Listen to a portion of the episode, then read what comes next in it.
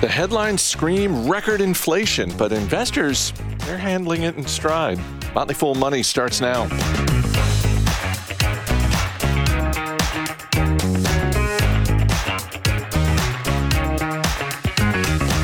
I'm Chris Hill, and joining me in studio, because for the first time in 28 months, we are in the studio. It's Motley Fool senior analyst Bill Mann. It's so good to be here in studio with you, my friend. It's the first time since March of 2020 that we've been here, and the man behind the glass, Dan Boyd, is uh, is here as well. It's fabulous. It's so great to see you. Uh, you know what's not fabulous? The fact that inflation rose 9.1% in June. Uh, it was higher than expected. And uh, I got to be honest, my reaction when this came out, because, uh, you know, I knew the number was coming out this morning. Yeah, you've bought groceries. Uh, I've, I, I've bought groceries. I've uh, filled up the car and spent an arm and a leg to do so. But my reaction, Bill, honestly, when it came out was, okay, but this is a backward looking number. This is for the month of June, and we're in mid July, and we've already seen plenty of data around gas prices, around mortgage rates, uh, and other places as well that says, yes, this is bad, but prices have been coming down for a couple weeks now, if not more. Now, I'm going to make an economic argument here, so I'm going to I'm going to lose people, maybe you, maybe even myself. So let's you know let's strap ourselves in.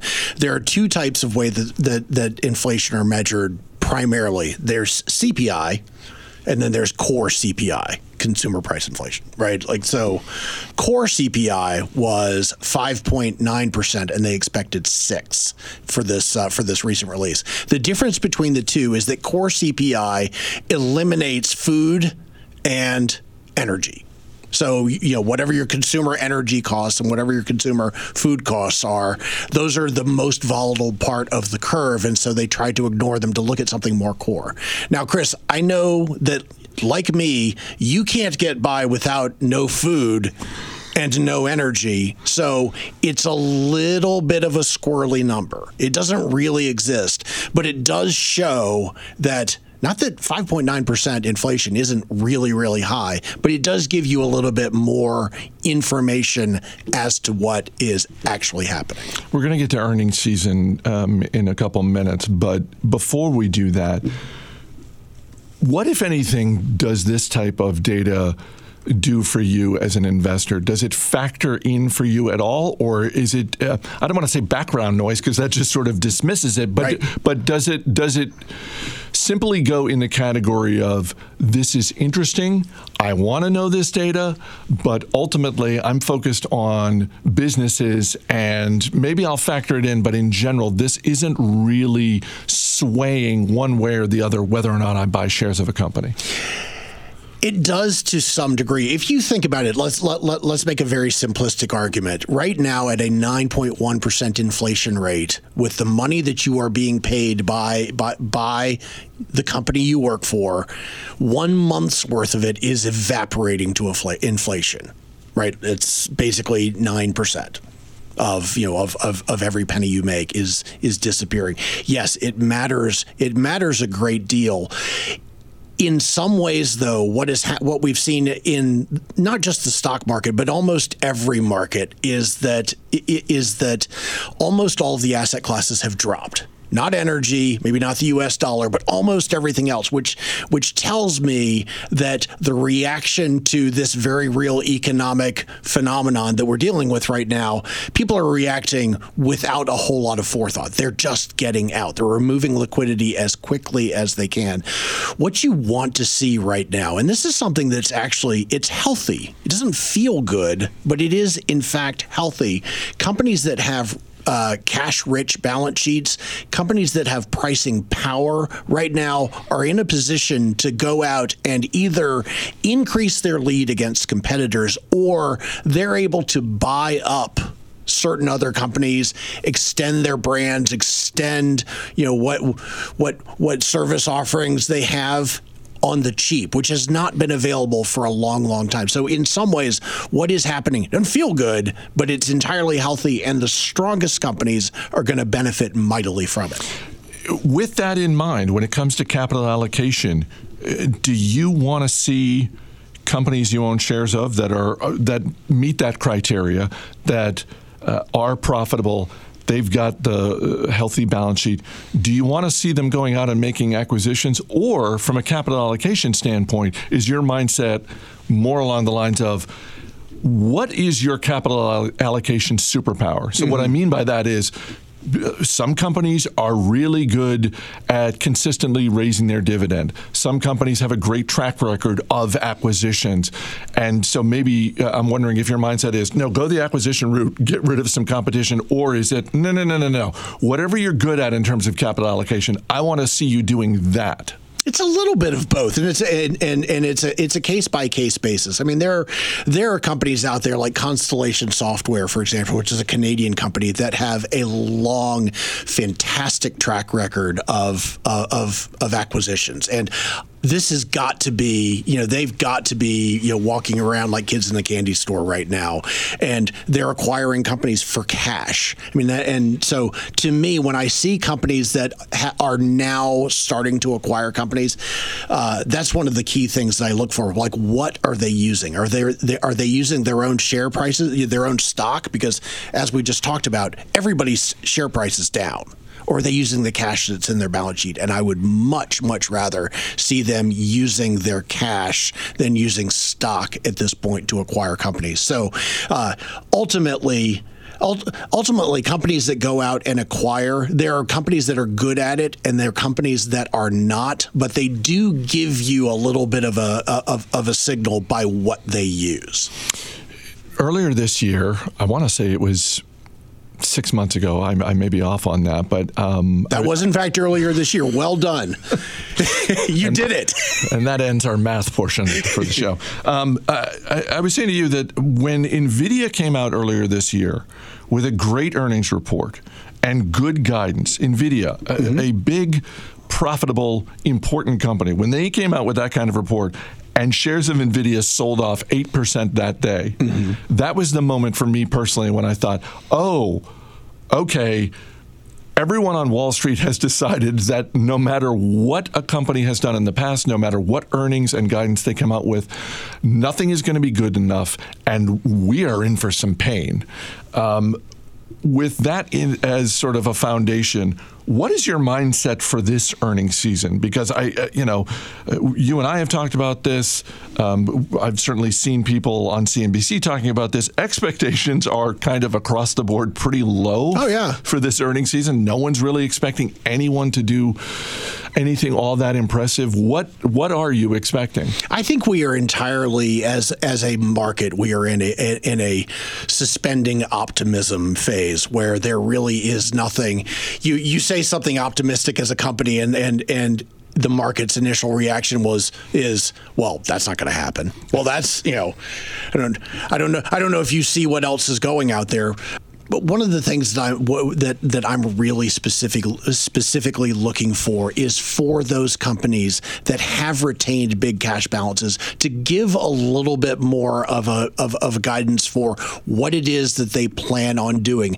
I can guarantee you that there are companies out there that that are looking at this environment and they're looking at what they have and they're saying we are now able to make some decisions that in the next year to 5 years years will transform our business in a in a very positive way. I think you're going to see it in the SaaS segment. Some of the some of the biggest companies, uh, you know, even Microsoft and Salesforce. I think that you will see them getting very very active in taking out companies at a much lower price point that may be much more valuable within the framework of these larger companies. And you have to assume that some of those smaller companies are much more amenable oh, yeah. yeah. to those conversations. Just give me a bid.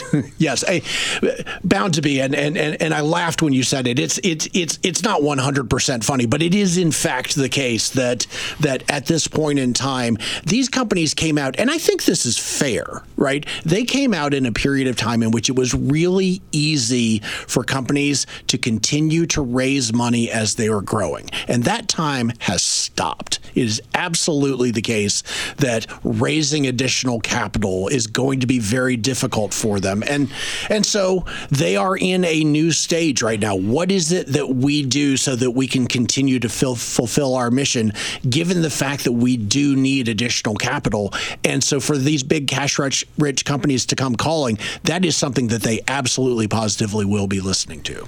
Uh, I asked Jason this on Monday. I asked Asit yesterday. Let me ask you uh, before I let you exit the studio. Um, what is a company you're going to be paying particularly close attention to this earnings season and why? Uh, you know, to me, it's the home builders in particular because what we've seen is home pricing. Uh, oh, you said company. I'm sorry. No, you you can pick a category. I, well, I, I, said home builders, but let's you know let's let, let's call it Lennar. Home building is an industry that has you know from a from a price to earnings basis it looks very, very cheap because they have been earning super normal uh, profits on building uh, for the past couple of years, definitely over the last year. You are starting to see inventory builds up, uh, building up in a lot of urban areas uh, in in the country. Redfin the other day uh, came out and said that 40% of its, its listings have in fact already cut prices, uh, and that impacts and competes with the new home builds. And so, to me, that's really going to be a sign of just how much froth has been in the system and just how far we have until we've recovered. Was that the same report where um, Redfin said that uh, in the month of June they had uh, 15% cancellations uh, yeah. on existing home sales? Yeah. Yeah. Yeah, they've had they've had enormous number of cancellations, which is a contract that's been entered you know entered into. They've had uh, you know mortgage rate locks are down fifty percent uh, you know for for second home purchases. People are pulling back in a hurry, and it will be really really interesting to see how this is actually impacting the biggest home builders. Great seeing you. Thanks for being here. Fantastic to be here in the studio with you, Chris.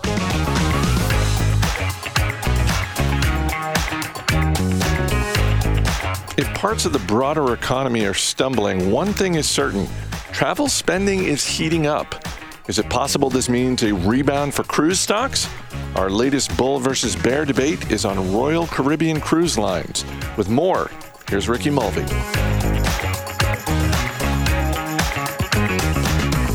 Welcome to Bear versus Bull. We find some analysts pick a company, flip a coin, and then you get to decide who made the better argument. Today, the company is Royal Caribbean. Our analysts are Lou Whiteman, Jamie Louko. Good to see you. Thanks for being on the program. Glad to be here. Yeah, thank you, Ricky. All right, let's just get it started with the bull case for Royal Caribbean Cruise Line. And with that, it's Lou Whiteman. Thanks, Ricky. And first of all, I should say, I am really glad to be a foolish investor when making this call because near term, next few months, next few quarters, I'm really not sure how things are going to go. I mean, inflation is out there, there's recession fears, COVID is still out there, we have uh, higher fuel costs. It could be a ugly couple of months for this business. But for long term investors, people who can look past the near term, there's a lot to be bullish here. And let me tell you why. First of all, for cruising in general, there is massive pent up demand. Bookings have come back. A AAA survey from earlier this year 20% of people who have cruised before currently have a trip booked. That is up from pre pandemic levels. 61% of respondents who have never cruised would like to try it, and that's only fallen about 1%. So the, the pandemic has not killed the desire to cruise. Royal Caribbean's fleet of 62 ships operated at about 68% of rooms filled in the first quarter. They expect that to go over 70%. People have come back. Cruising is still a popular thing to do. It's not dead, far from it. So that's the bull case for cruising. But why Royal Caribbean in particular? I'm glad you asked. First of all, Royal Caribbean is a top operator. One of its brands, Celebrity, was named U.S. News Best Cruise Line for the Money. Another brand, Royal Caribbean International, they finished tied for second. Secondly, this is the best balance sheet in the industry. The company has been aggressively paying down the debt that it took on during the pandemic. Debt right now is just one times equity. That's compared to about 1.4 times at Norwegian and 2.2 times equity at Carnival. Royal Caribbean had $3.8 billion in liquidity, cash on hand, at the end of the last quarter. And that's reassuring based on all that I've talked about at the beginning, where the next few months could be ugly. And for all the gloom of the current environment, Royal Caribbean did say the cash flow turned positive in April, and as of May, it's still expected to be profitable in the second half of this year. We'll see soon when earnings come up whether or not that's changed, but this is definitely a company moving in the right direction. But the biggest reason to be bullish right now is that Royal Caribbean's pre pandemic effort to use technology to boost profitability. It appears to be working. Revenue per passenger was up by 4% in the first quarter compared to pre pandemic, the first quarter of 2019. Management attributes that to its new pre cruise uh, planning system that incentivizes greater spending. Their customer deposit base hit $400 million over the course of the quarter that is future revenue coming in. That's a sign that they are still bringing business through the door. So in Royal Caribbean, you have best in class in terms of brand, innovation, use of data, balance sheet. One more thing I should mention there's already so much negativity priced in here that the next few months, maybe we can get through it. The stock right now is trading at levels similar to March of 2020. That's when ships weren't even sailing, and quite frankly, we didn't know if they'd ever sail again. And for all of the uncertainty we have now, I'm pretty comfortable in saying the outlook today, right now, isn't as bad as the outlook in March 2020. Bottom line is Royal Caribbean is a survivor in an industry that still enjoys robust demand.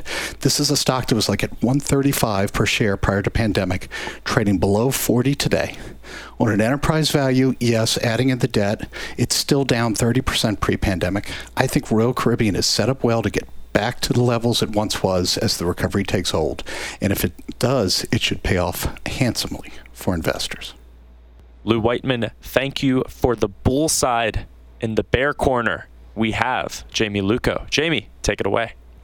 Yeah, thank you, Ricky. I'm, I'm going to concede with Lou that I think potentially the second quarter could be a really good quarter for Royal Caribbean because, like like Lou said, there's a lot of pent up travel demand, um, and and that's coming out in all shapes and sizes. You know, other travel companies like Airbnb are seeing a lot of success, and I think that Royal Caribbean will also benefit. But as we look farther out, uh, more than just one or two quarters, I think the picture gets more worrisome. Uh, you know, for for one, we have the fear of a recession in the U.S. Now, whether or not you believe that we're currently already in a recession or not, what's clear is that there's a lot of fear about a recession coming. Now, what does that mean for consumers? Spending's going to decrease, especially on discretionary spending like cruises, and especially when it comes to um, more luxury cruises or, or, or trips like Royal Caribbean offers. Therefore, Royal Caribbean will probably see a big slowdown in, in bookings in the coming quarters and the rest of the year.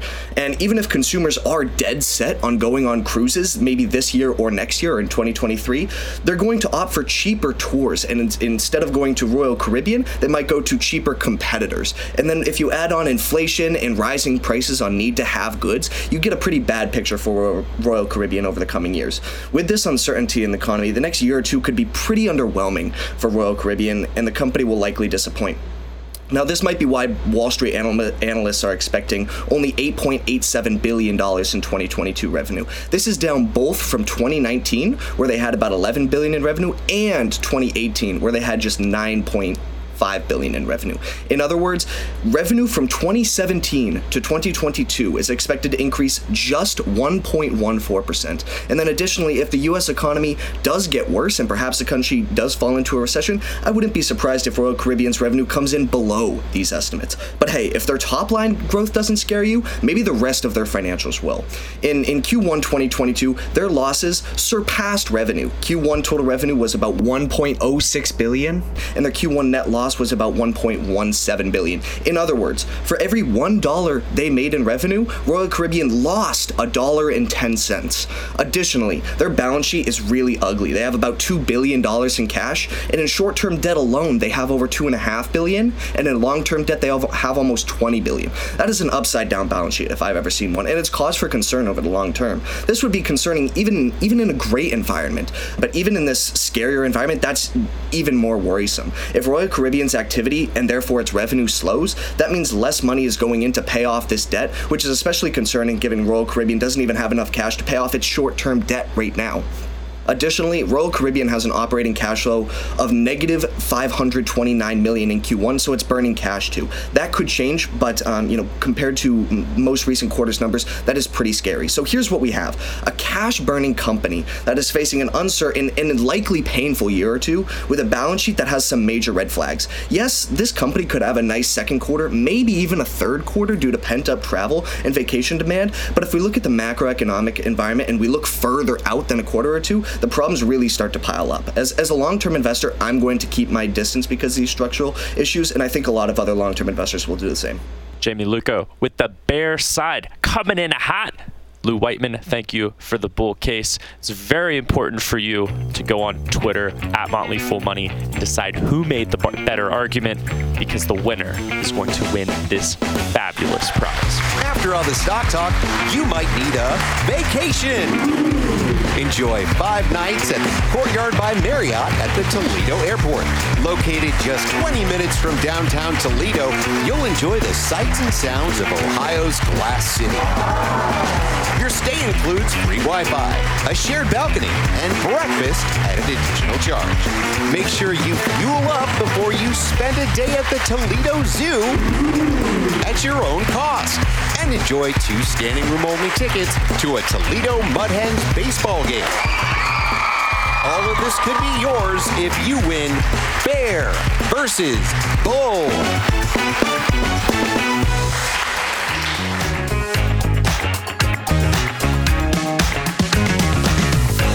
As always, people on the program may have interest in the stocks they talk about, and the Motley Fool may have formal recommendations for or against, so don't buy or sell stocks based solely on what you hear. Chris Hill. Thanks for listening. We'll see you tomorrow.